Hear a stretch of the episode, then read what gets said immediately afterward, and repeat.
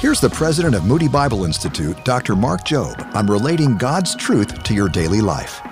There's a lot of you that have gone into places and things, but since your identity's not secure, you feel like I don't belong. You don't really know who you are in God yet.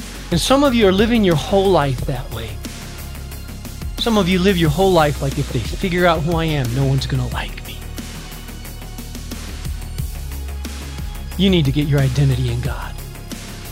Let me tell you what God says about you. You're a child of God. You have an inheritance in Him.